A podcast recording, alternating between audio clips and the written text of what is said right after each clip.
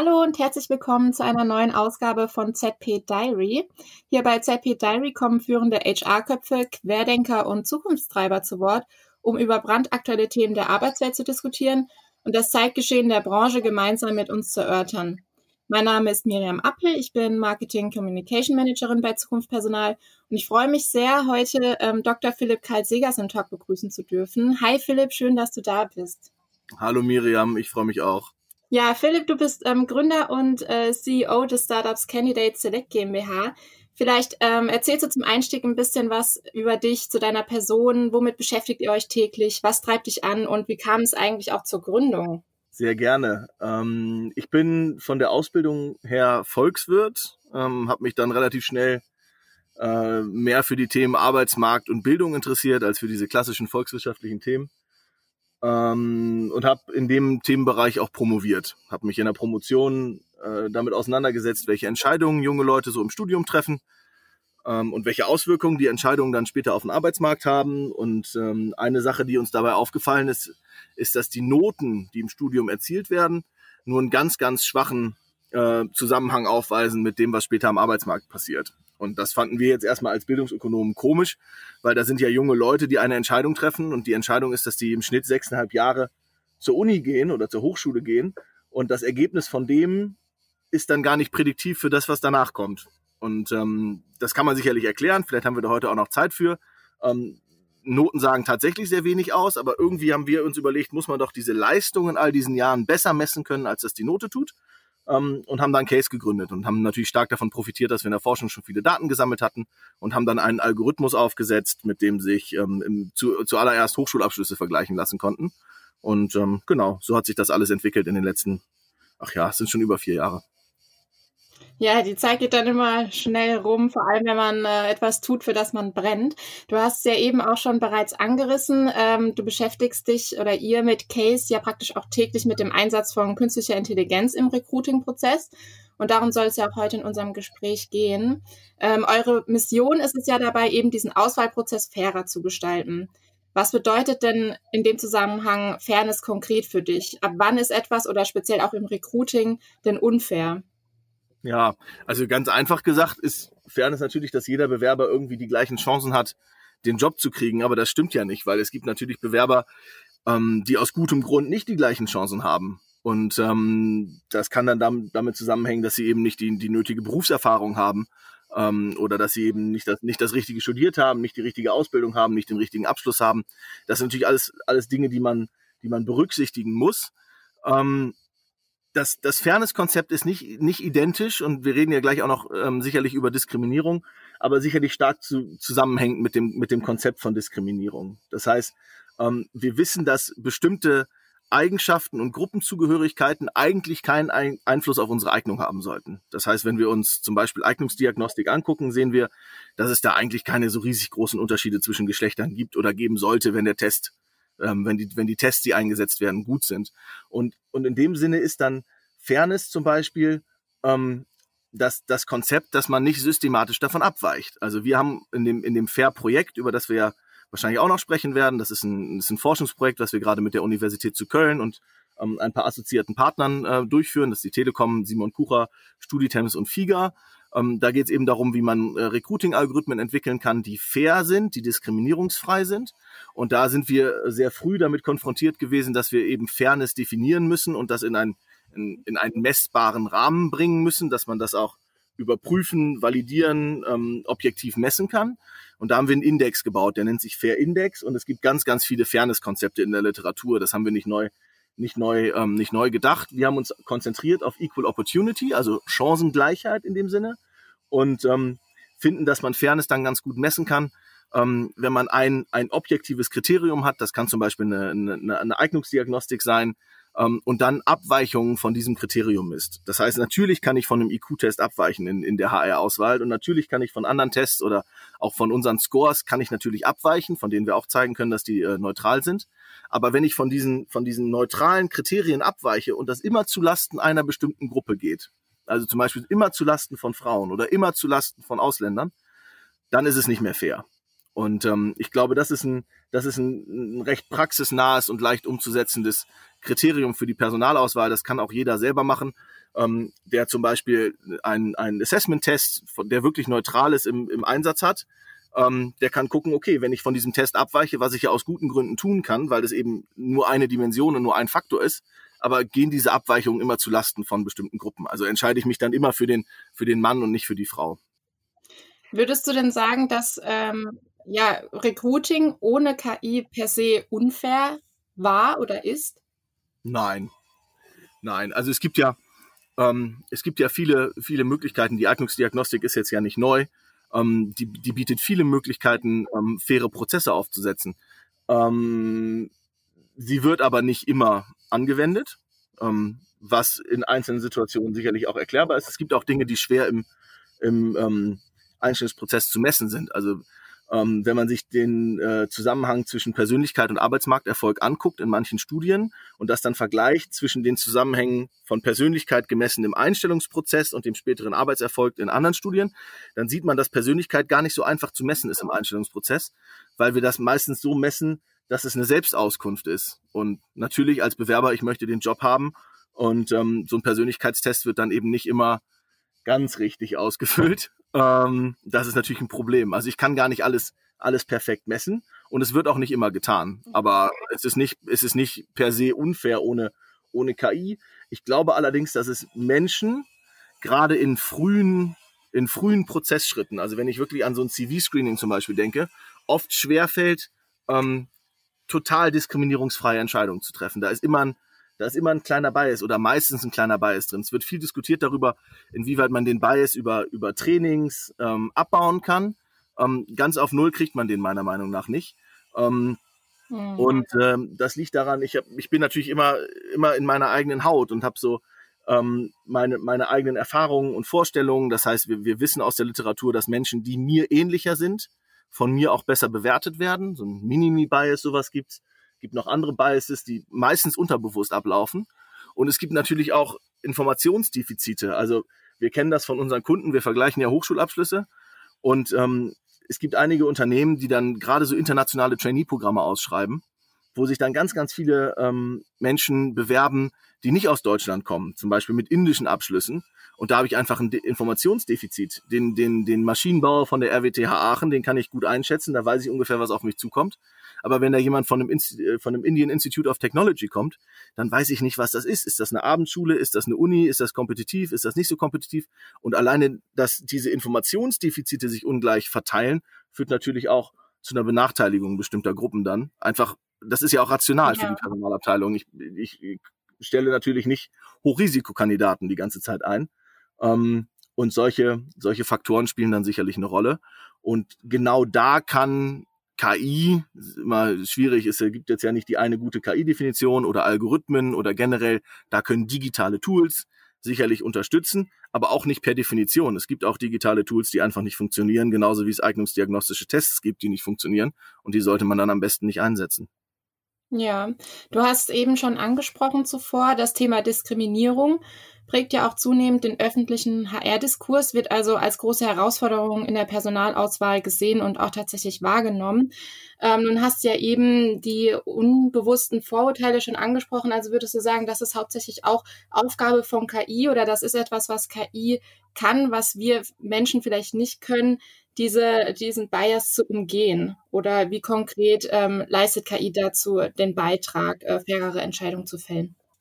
Ja, also wenn ich vielleicht einmal ein bisschen ausholen darf erst, das Diskriminierung ist moralisch und ethisch natürlich eine Katastrophe und ein Riesenproblem. Aber wir sollten auch verstehen, dass es auch wirtschaftlich ein Problem ist. Also die Weltbank hat eine Studie veröffentlicht, wo es um Vermögenseffekte geht. Und da sehen wir eben, dass wir in Europa fast 50.000 Euro reicher sein könnten, jeder, wenn wir nicht diskriminieren würden am Arbeitsmarkt. Das heißt, es hat für uns als Individuen ganz konkrete Kosten. Und das hat auch für Unternehmen ganz konkrete Kosten, weil in dem Moment, wo ich diskriminiere, schränke ich ja den Bewerberpool unnötig ein. Und weil wir wissen, dass ähm, die, die, diese Gruppenzugehörigkeiten und Eigenschaften wie Geschlecht, wie Herkunft, ähm, dass, es, dass es da keinen Zusammenhang gibt mit der Leistungsfähigkeit, ähm, schränke ich den Pool an Bewerbern auf, auf eine Untergruppe ein, und das macht überhaupt keinen Sinn. Das ist wie wenn ich würfeln würde und einfach die Hälfte rausnehme. Und dann habe ich vielleicht mein, mhm. mein, mein, meine besten Kandidaten in dem Moment verloren. Das heißt, das produziert ganz reale Kosten. Das ist nicht, das ist nicht eine rein, rein moralische und ethische Diskussion, ähm, die wir dann natürlich trotzdem führen müssten, ähm, die aber für Wirtschaftsunternehmen, wie es Unternehmen nun mal sind, sicherlich nochmal eine andere Dimension hätte. Ähm, wir sollten da unbedingt handeln. Und ähm, wir sehen, dass wir es in der Vergangenheit nicht geschafft haben, Diskriminierung so abzubauen, dass wir auf ein Level gekommen sind, was gut ist. Ähm, weil wir eben genau diese Werte noch erreichen, wie eben von mir zitiert, Vermögenseffekte von 50.000 Euro pro Person. Und ähm, dann sollten wir uns schon überlegen, wie wir es hinkriegen, dass wir weniger ähm, diskriminieren. Das ist ja nicht nur bei Einstellungsentscheidungen. Die Einstellungsentscheidung ist ja jetzt ähm, der erste, der erste Schritt in den Arbeitsmarkt, gerade für junge Leute, aber es geht ja dann weiter bei Beförderung, bei Gehalt. Wir sehen ja große ähm, Gender Pay Gaps, die, ähm, das haben wir zusammen in, in der Studie auch rausgefunden, die auch äh, schon antizipiert werden von den jungen Leuten. Also die Unterschiede in den Gehaltserwartungen von Frauen und Männern entsprechen ziemlich genau den dann tatsächlichen Unterschieden am Arbeitsmarkt. Das heißt, ähm, das ist, das ist schon irgendwie in den Köpfen drin. Und ähm, dann sollten wir halt gucken, wie wir es hinkriegen, dass wir, dass wir das abbauen. Und da ist eine Lösung eben, dass man neben einer soliden Eignungsdiagnostik auch zunehmend guckt, wo digitale Tools, wo Algorithmen, wo KI vielleicht ähm, prädiktiv etwas vorhersagen kann, was ich ansonsten übersehen hätte. Ähm, ganz abseits von den ganzen mhm. Prozesserleichterungen, die ich natürlich über digitale Tools äh, erreichen kann. Also das wissen ja die meisten Unternehmen auch, ähm, die, die, die Mehrheit gerade der Großunternehmen hat ja inzwischen ihre Einstellungsprozesse dahingehend digitalisiert, dass Informationen digital vorliegen, dass ich mich eben nicht mehr per Brief, sondern per E-Mail oder in, in den meisten Fällen wahrscheinlich inzwischen über äh, das Ausfüllen eines Formulars, äh, was dann direkt im Bewerbermanagementsystem äh, landet, ähm, bewerbe. Und ähm, das sind natürlich Prozesserleichterungen, aber wir können auch darüber reden, wie digitale Tools nicht nur den Prozess vereinfachen können, sondern auch die Auswahl verbessern. Und das ist aber auch kein Selbstläufer. Auch da müssen wir gr gründlich hingucken, ähm, wie die das machen und ob das funktioniert und das, ähm, wie man das validieren kann. Ja, du hast eben schon einen kleinen ähm, Einblick auch aus der Praxis geliefert. Wie ist denn da nochmal konkret deine Einschätzung? Äh, befinden wir uns mit Blick auf den tatsächlichen Einsatz von KI ähm, hierbei noch in den Kinderschuhen oder wie verbreitet ist aktuell der Einsatz ähm, von künstlicher Intelligenz in Recruiting-Prozessen? Hast du da Beispiele oder vielleicht auch Zahlen? Ich glaube, wir hängen da, wir hängen da unserer Vorstellung noch ein bisschen hinterher. Und das ist auch gar nicht, gar nicht immer schlimm. Ähm, also es gibt ja viele Dinge, die ganz heiß ähm, äh, auch in, in unserer HR-Blase diskutiert werden. Ähm, äh, das sind immer die krassen Fälle. Also KI-Algorithmen, die dann aus, aus, aus ein paar Wörtern, aus ein paar Sätzen oder aus, äh, aus dem gesprochenen Wort, aus der Sprache oder aus der einer Videoaufnahme des Gesichts versuchen, die Mimik zu analysieren und dann angeblich Rückschlüsse ziehen auf ähm, Persönlichkeit und IQ und das hat natürlich immer eine, eine sehr eine sehr dystopische Dimension. Das erinnert ja teilweise an den an den an diesen ähm, Cambridge Analytica Skandal bei Facebook, wo man dann wirklich aus Informationen, die wir äh, im sozialen Netzwerk hinterlassen, auf unsere Persönlichkeit schließen kann. Ähm, und das ist das ist nichts, was ich im Einsatz sehe. Also wir sind jetzt seit ähm, vier Jahren mit Case am Markt. Wir haben ähm, 14 Validierungsstudien mit großen Unternehmen gemacht, haben eine Referenzliste, die, die sich inzwischen auch ganz gut sehen lassen kann. Und ich habe bei keinem dieser Unternehmen ähm, diese, wie ich finde, unseriösen Tools im, im, im Einsatz gesehen. Das heißt, äh, die, die, diese allumfassende KI, die dann die Bewerbung analysiert und genau in den Bewerber schauen kann, ähm, die gibt es nicht und die funktioniert auch nicht. Also wenn die an manchen Stellen mal angeboten wird, das heißt, wir hinken da ein Stück weit hinterher und das ist auch ganz gut. Was es gibt, sind ähm, einzelne Tools, mit denen man gut arbeiten kann. Das sind sicherlich ähm, vor allem auf der Prozessebene Dinge, die ich sehe. Also angefangen bei Chatbots, die gerade am Anfang den Prozess vielleicht leichter machen, ähm, hin zu Tools, die dann Termine besser planen und so weiter und so fort. Und ähm, da sind wir wirklich oft relativ einsam, wie ich finde, und das kann sich gerne ändern. Ähm, gibt es wenig Tools, die wirklich in der, in der, in der Analytik helfen, also die wirklich helfen, die Bewerber, die Bewerber äh, auszusortieren. Ähm, und das liegt daran, dass es halt auch gar nicht einfach ist. Also wenn ich ein Beispiel geben kann zu unseren, zu unseren, ähm, wie wir Hochschulabschlüsse screenen, dann benötigen wir dafür ganz, ganz viele Kontextinformationen. Ähm, Kontextinformationen in unserem Fall sind ich muss wissen, wie eine Notenverteilung in einem Studienprogramm kommt, aussieht, weil wir da eklatante Unterschiede haben. Also es gibt Studienprogramme in Deutschland, wo eine Durchschnittsnote eher so bei 1,2, 1,3 liegt und dann gibt es welche, da liegt die Durchschnittsnote bei 3, Und das ist natürlich ein Riesenunterschied, wenn ich einen Bewerber mit einer 2.0 habe, muss ich ja verstehen, wie sich diese Note in dem jeweiligen Kontext darstellt. Und dann sind natürlich auch nicht alle Studienprogramme gleich kompetitiv. Gerade in Deutschland haben wir eine ähm, sehr ähm, sehr starke Entwicklung im, im Hochschulbereich gehabt in den letzten zehn Jahren. Wir sind inzwischen bei knapp 500 Hochschulen, nur mal so zum Vergleich. Das ist mehr als doppelt so viel, ähm, wie das Vereinigte Königreich hat, bei fast genauso viel Studierenden. Ähm, das heißt, wir haben erstmal sehr viele Hochschulen in Deutschland, aber auch die großen Hochschulen haben immer mehr Studienprogramme angeboten, ähm, sodass wir jetzt je nach Definition so zwischen 20.000, 30.000 Studienprogrammen in Deutschland sind und die sind natürlich nicht alle gleich kompetitiv. Das heißt, ich brauche auch irgendwie einen Messwert dafür, wie, wie schwierig, wie kompetitiv das ist, an einer bestimmten Hochschule, in einem bestimmten Fach zu studieren. Und das kann ich nicht aus dem Modell schätzen. Ähm, wenn wir an KI denken, denken wir oft an, an Amazon und an Netflix und ähm, äh, an, an neuronale Netze und wie die das alles trainieren. Und das sind, ähm, das sind Modelle, die im HR-Bereich ganz, ganz schwer darzustellen sind, weil ähm, wir viel zu wenig Trainingsdaten haben. Ähm, damit Amazon einen Trainingsdatenpunkt äh, sammelt, muss einfach irgendjemand ein Produkt kaufen oder bei Netflix anfangen, einen Film zu gucken. Und im HR-Bereich heißt das, ich muss jemanden einstellen, den dann zwei Jahre beschäftigen und dann irgendwann auch noch, was die wenigsten Unternehmen haben, eine solide, einen soliden, fairen Performance Review haben, den ich dann wieder nutzen kann, um meine zwei Jahre zuvor liegende Einstellungsentscheidung zu optimieren. Und ähm, da das so kompliziert ist und so aufwendig ist, Trainingsdaten zu sammeln, haben wir ganz, ganz wenige davon. Und ähm, deswegen kann ich die Modelle ganz, ganz schlecht über Trainingsdaten ähm, über Trainingsdaten ähm, optimieren und lernen lassen, so wie man das so ganz klassisch von der KI kennt. Ähm, und das führt dazu, dass dann selbst große Unternehmen gar nicht in der Lage sind, datentechnisch da ähm, fancy äh, Nine-Layer neuronale Netzmodelle laufen zu lassen oder sonst irgendwas. Das, das geht einfach nicht. Also ich muss mir ganz konkret überlegen, was ist das Problem, was ich hier lösen möchte und wie kann ich das besser machen. Und ähm, ich kann die Effizienz von den Modellen halt deutlich erhöhen, wenn ich sowas wie, wie wird eigentlich an der einen Uni benotet oder wie schlau sind die Leute da eigentlich alle, wenn ich das nicht aus den, aus den Modellen selbst rausschätze, sondern wenn ich das schaffe, über Kontextinformationen anzureichern.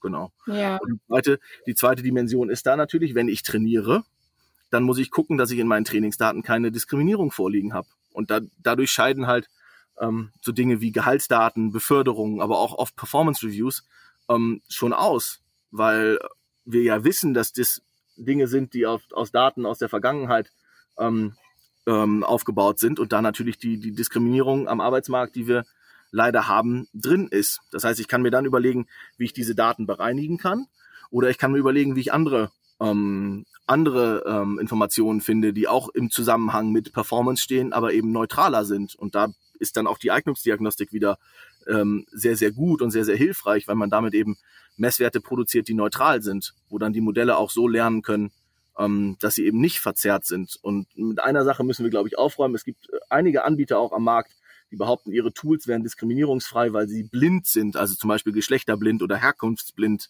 Und das ist vollkommener Schwachsinn, weil äh, ein Modell schafft es auch indirekt, diese Informationen abzuleiten. Ganz, ganz einfaches Beispiel, wenn ich, wenn ich dir jetzt sage, Miriam, ähm, es gibt hier einen Bewerber, der hat an der RWTH Aachen Maschinenbau studiert, also unser Case-Algorithmus, Hochschulabschlüsse, dann hast du natürlich eine Annahme, welches Geschlecht diese Person haben könnte. Die ist in, in 80, 85 Prozent der Fälle männlich. Ähm, ohne dass ich dir mhm. also das Recht gesagt habe, hat das Modell schon eine ganz gute Grundannahme. Und umso mehr Variablen ich dem Modell gebe und ähm, umso, umso, umso besser wird die Schätzung, welches Geschlecht, welche Herkunft und was der alles haben könnte, ohne dass ich die Information gegeben habe. Das heißt, so wie ich in den Trainingsdaten Diskriminierung nach Herkunft, Geschlecht und so weiter und so fort vorliegen habe, wird das Modell das automatisch trainieren, auch wenn das blind ist gegenüber solchen Variablen. Also auch da gibt's keine, keine einfachen Quickfixes. Ähm, da muss man schon seine Hausaufgaben machen. Du hattest ja bereits angesprochen, also prinzipiell befürworten HR-Leute, HR-Fachleute und Recruiter bzw. Recruiterinnen ja die Verwendung digitaler Tools in der Personalauswahl. Gleichzeitig gehen bei vielen ja die Alarmglocken an, wenn sie den Begriff künstliche Intelligenz hören, eben weil sie damit das verbinden, was du angerissen hast, so dieses undurchsichtige große Etwas und man ja ein wenig die feindliche technische Übernahme in jeglichen Bereichen befürchtet. Aber was sind denn dann ähm, konkret trotzdem Gefahren? Gibt es Gefahren in der, äh, in, bei dem Einsatz von KI in der Personalauswahl, wie du es ähm, geschildert hast? Also bei den Tools, gibt es Gefahren? Wie sehen die aus? Ja, die gibt's, aber die, ich weiß nicht, ob die größer oder kleiner sind als die Gefahren bei allen anderen ähm, Auswahlschritten oder Auswahlinstrumenten, die ich nutzen kann. Ich muss eben hingehen und ähm, und das ordentlich validieren. ähm, und mir, mir, mir, mir solche Dinge angucken. Und das geht natürlich nur mit Daten. Also selbst der beste Experte kann einen Algorithmus eigentlich nicht endgültig ähm, für gut oder schlecht befinden, wenn er keine Daten vorgelegt kriegt, ähm, wie dieser Algorithmus arbeitet.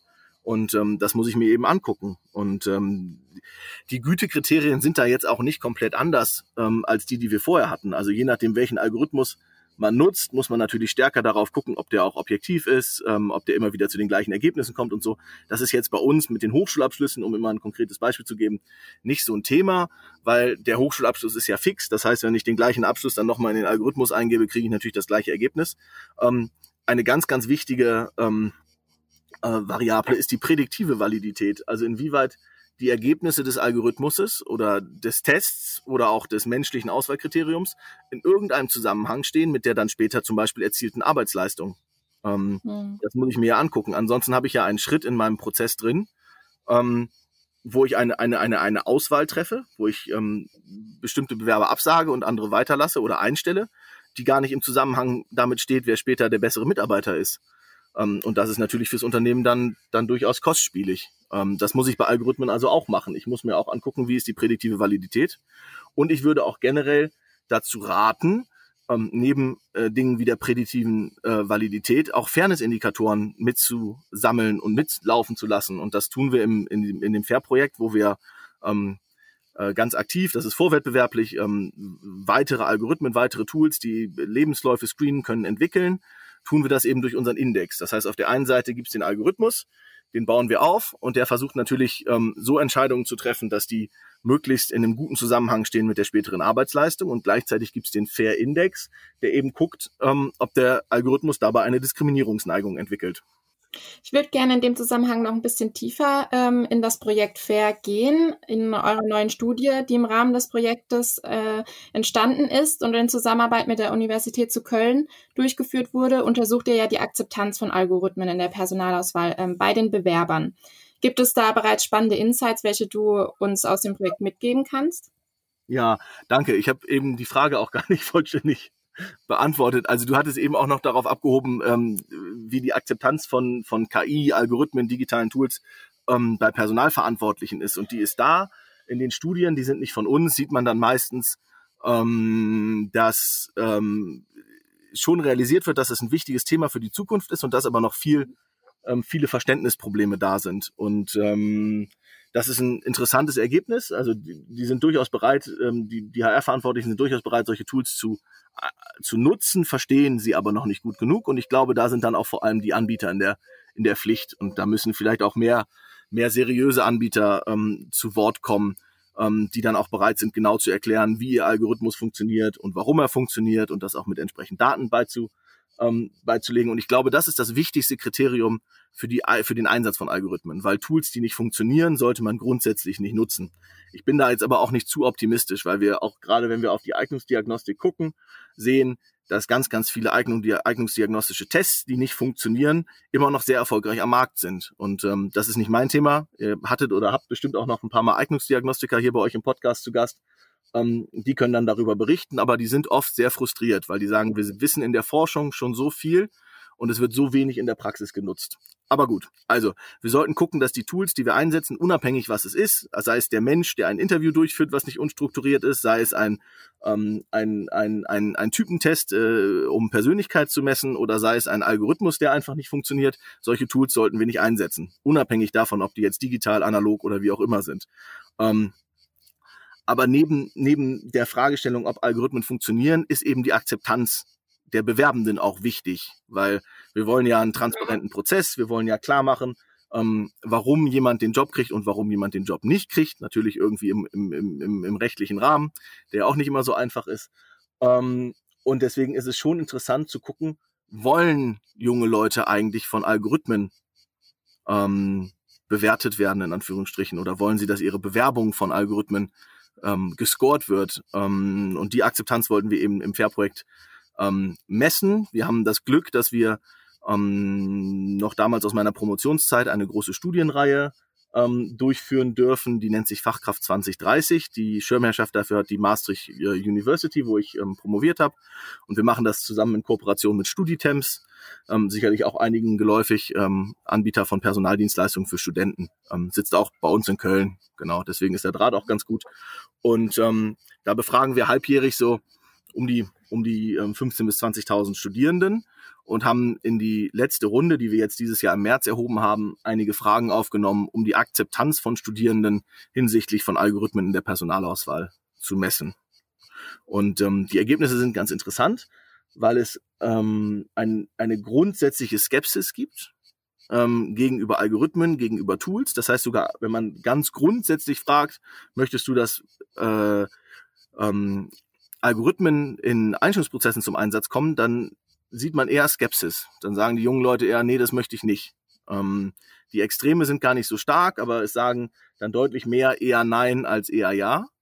Ähm, das löst sich aber auf, wenn ich hingehe und sage, warum ich das tue. Also wenn ich klare Anwendungskriterien formuliere, wenn ich zum Beispiel sage, ich tue das, um Diskriminierung zu verhindern, dann finde ich eine klare Mehrheit dafür, die Algorithmen im Einstellungsprozess befürwortet.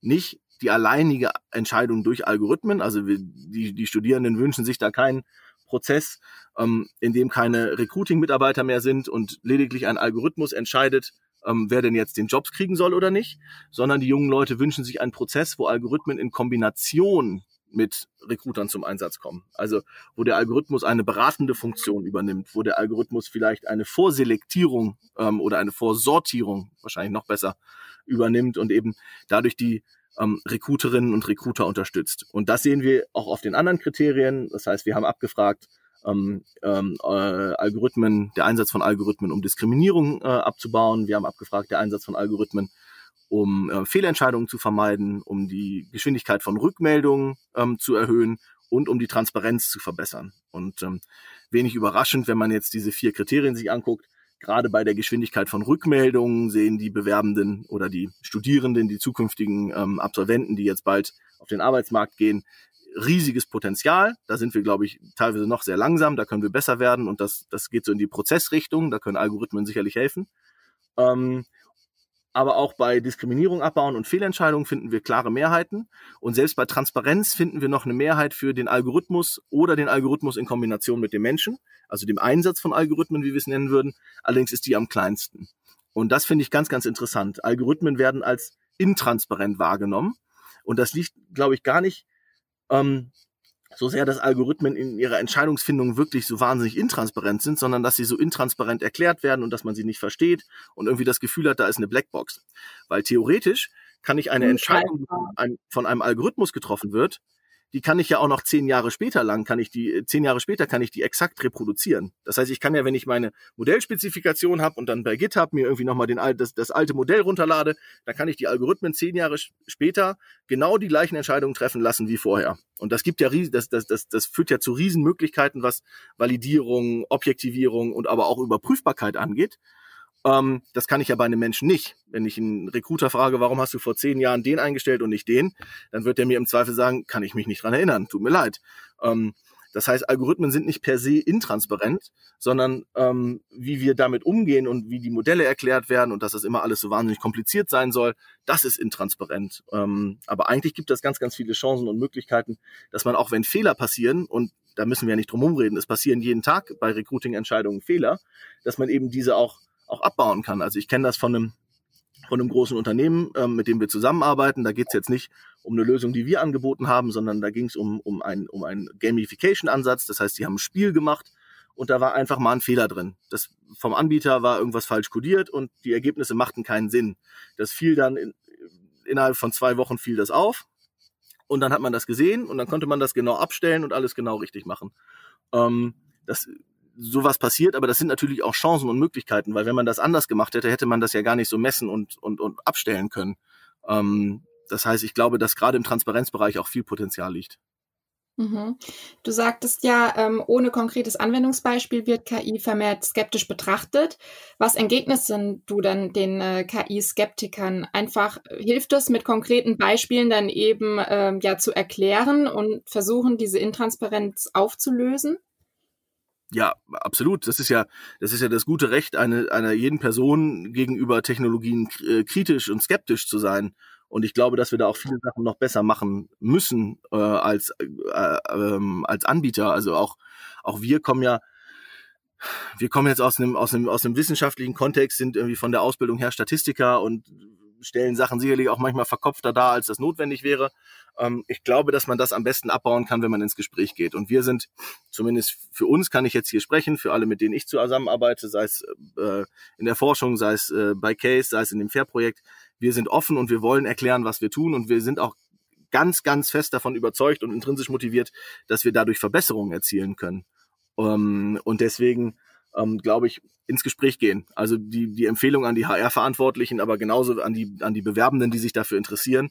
Ähm, ja, sprecht, sprecht mit den Anbietern, holt euch Informationen, lasst die erklären. Und ähm, wir für unseren Teil zumindest ja, erklären. Das gerne. merkt man auf jeden Fall. Oh, Entschuldigung. uns die Möglichkeit gibt, über unser Produkt zu reden, dann hat man uns immer sofort. ja, da haben wir doch gerne ähm, dran angeknüpft sozusagen, auch mit diesem Gespräch. Ich würde gerne abschließend ähm, noch gerne einen kleinen Ausblick in die Zukunft mit dir wagen. Wie ist denn deine Einschätzung? Wie würde das Ergebnis eurer Studie denn in fünf Jahren ausfallen? Wären da gravierende Unterschiede zu erkennen oder würde sich das ähm, gar nicht so deutlich von dem heutigen Ergebnis unterscheiden? Was meinst du?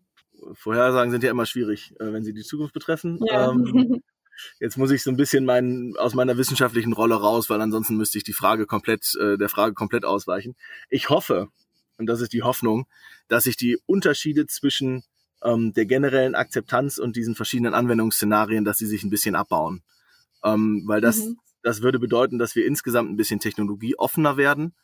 Ähm, aber wir sollten nicht so technologieoffen werden, dass wir blind sind. Also dass wir einfach immer sagen, ich nehme den Algorithmus und nicht, nicht den Test oder nicht den, nicht den menschlichen Entscheidungsprozess, weil das ist ja nicht per se besser. Das hat an bestimmten Situationen eben Vorteile.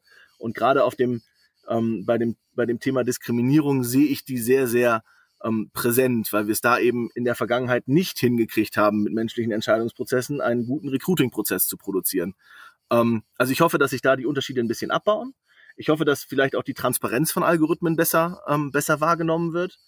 Ähm, ja, aber ich glaube, das geht nur, indem wir mehr seriöse Tools, ähm, klar, logische Forderungen von mir, ähm, auf die Bühne heben und nicht immer über über die Anbieter unseriöser Tools sprechen und ähm, dass die HR-Abteilungen da auch ein bisschen bisschen offener werden, ähm, sich solche Sachen anzugucken und und das ist natürlich schwierig für HR auch ein bisschen datenaffiner, weil ich kann keinen Recruiting-Prozess validieren, ohne Daten zu erheben. Und ähm, das ist sicherlich nicht die Paradedisziplin der meisten Menschen, die beschließen, ähm, dass sie gerne äh, in den HR-Bereich gehen wollen, ähm, dass sie dann Daten analysieren. Aber anders geht es nicht. Anders leidet wirklich die Qualität von Einstellungsprozessen. Und da muss ich drauf gucken. Und wenn ich da drauf gucke, kann ich die guten Tools identifizieren. Und wenn ich die guten Tools identifiziere, dann rücken die vielleicht irgendwann in den Fokus und dann steigt auch die Akzeptanz. Weil grundsätzlich bietet das ganz, ganz viele Chancen. Aber ich muss es eben richtig machen. Und es gibt ganz viele Möglichkeiten, das falsch zu tun. Lieber Philipp, dann bedanke ich mich schon für deine Zeit und die spannenden Einblicke in deine Arbeit und auch diesen spannenden Ausblick. Ich bin gespannt, wie sich das Thema KI in der Personalauswahl in der nächsten Zeit entwickeln wird. Ähm, ja, weiterhin noch viel Erfolg auch mit Case und vor allen Dingen bei eurer Mission, die Personalauswahl fairer zu gestalten. Sehr, sehr gerne. Ja, noch mehr zum Thema ist auch auf unserer Plattform ZP365 unter anderem ja auch in eurem zugehörigen White Paper zur Studie zu finden. Was meinen denn unsere Zuhörer? Wie stehen Sie dem Einsatz von KI in der Personalauswahl denn gegenüber? Wir würden uns freuen, wenn Sie Ihre Meinung und Erfahrungen mit dem Hashtag ZPDiary auf Social Media teilen. Und ich bedanke mich an dieser Stelle fürs, fürs Zuhören und sage Tschüss, bis zum nächsten Mal.